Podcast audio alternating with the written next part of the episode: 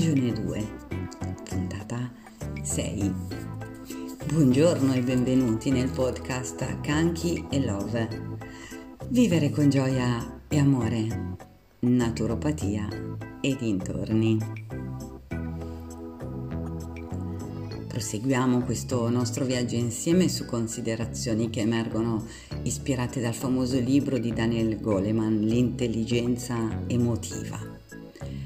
Ricordo che il desiderio di condividere con voi su questo canale questo argomento nasce da una mia consapevolezza maturata negli ultimi anni. Per questo motivo e anche per un approfondimento personale e professionale voglio fare insieme a voi questo percorso. E chissà che l'argomento stimoli ad un miglioramento, o meglio ancora, un automiglioramento.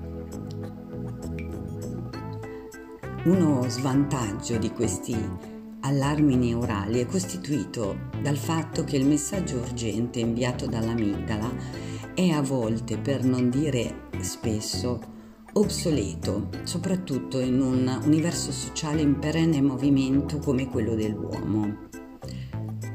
In quanto archivio della memoria emozionale, l'amigdala analizza l'esperienza corrente, confrontando ciò che sta accadendo nel presente con quanto già accaduto in passato. Il suo metodo di confronto è associativo. Quando la situazione presente e quella passata hanno un elemento chiave simile, l'amigdala lo identifica come un'associazione. Ecco perché questo circuito è, per così dire, sciatto.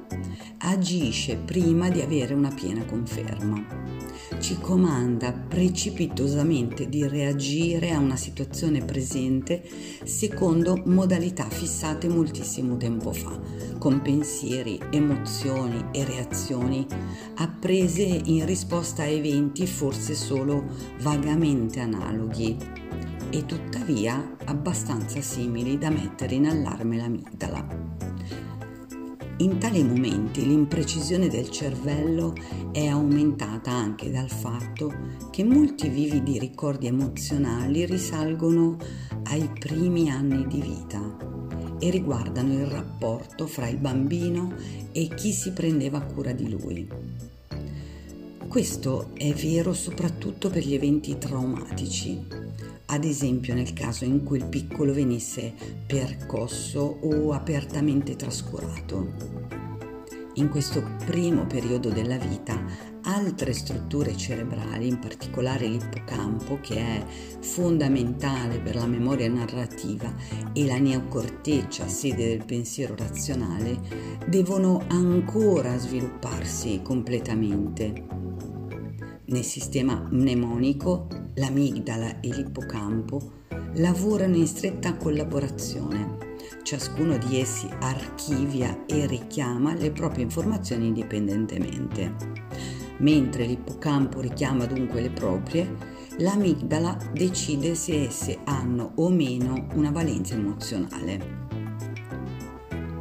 L'amigdala, tuttavia, matura molto velocemente nel cervello del bambino e alla nascita è molto più vicina di altre strutture allo sviluppo completo.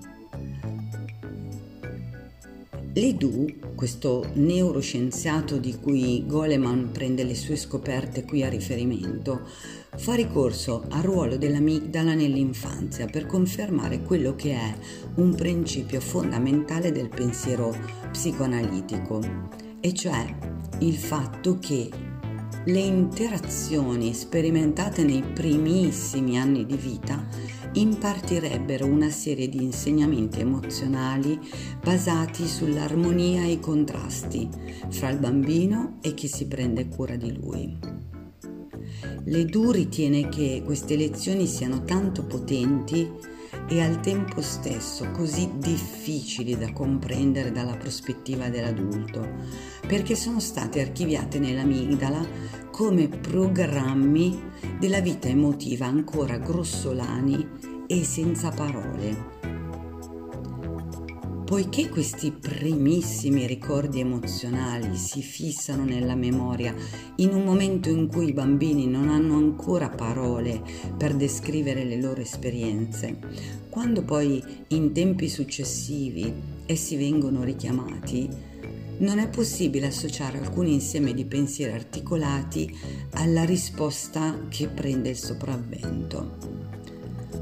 Uno dei motivi, quindi, che spiegano come mai siamo così sconcertati dalle nostre esplosioni emozionali è che spesso hanno radici in un periodo molto precoce della nostra vita, quando le cose ci sbalordivano ma non avevamo ancora le parole per descriverle.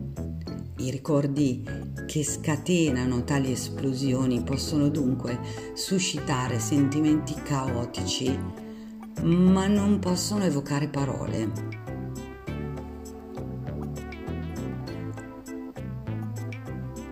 Armonizzare emozioni e pensiero. Le connessioni fra l'amigdala e le strutture limbiche affini e la neocorteccia sono al centro di quelle che possiamo definire come le battaglie o gli accordi di cooperazione fra mente e cuore, fra pensiero e sentimento.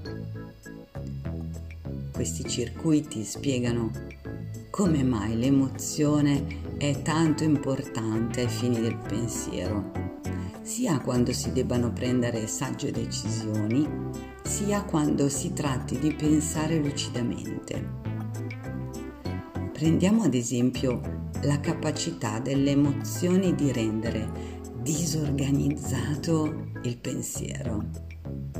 I neuroscienziati usano l'espressione memoria di lavoro per indicare la capacità di attenzione che fissa nella mente i dati essenziali per completare un certo compito o per risolvere un particolare problema.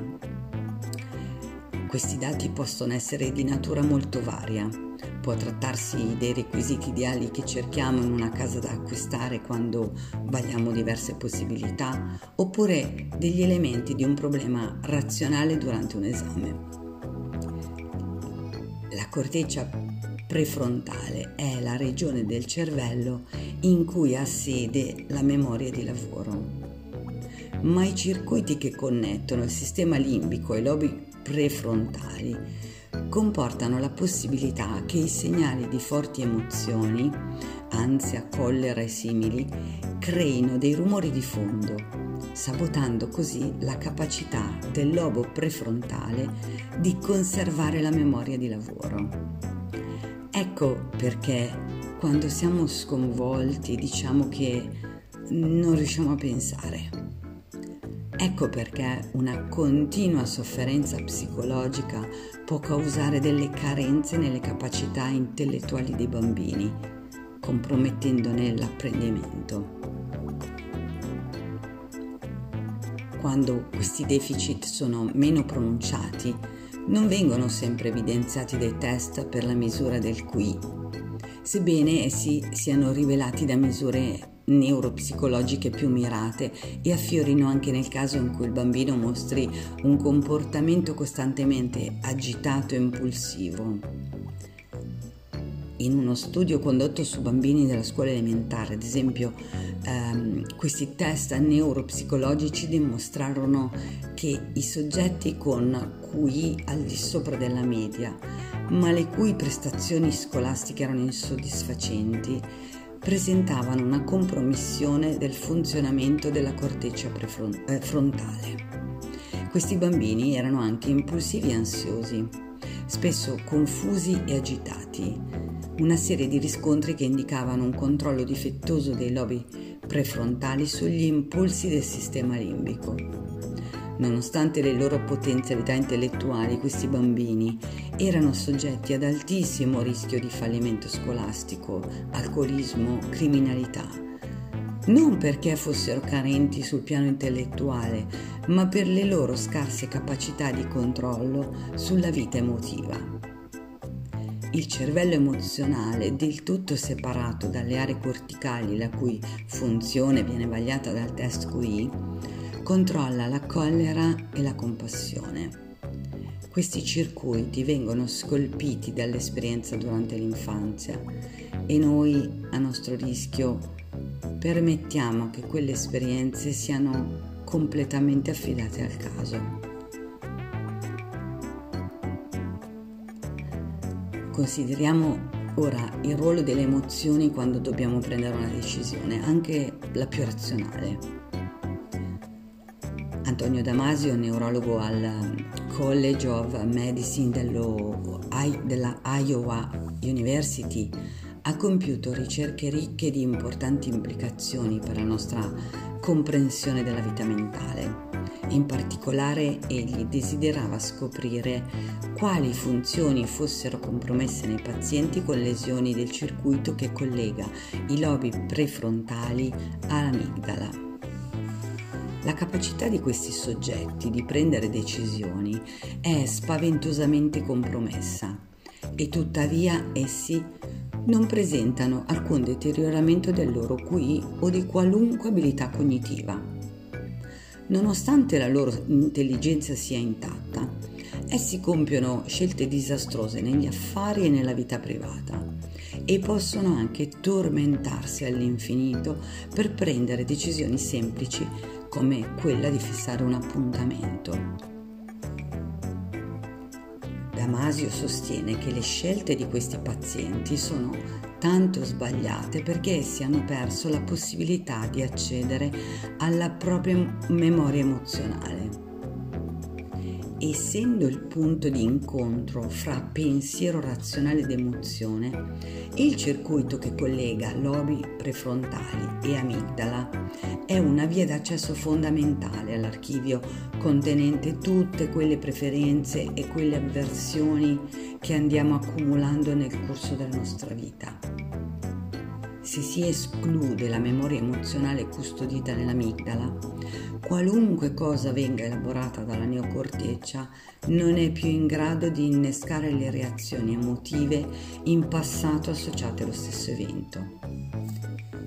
E tutto assume i toni di una grigia neutralità. Uno stimolo esterno, indipendentemente che si tratti del loro amato cagnolino o di una maledetta seccatura, non suscita più in questi pazienti attrazione o avversione. Essi hanno dimenticato tutti gli insegnamenti emozionali precedentemente appresi perché non hanno più accesso al luogo dove li avevano archiviati, in altre parole, all'amigdala.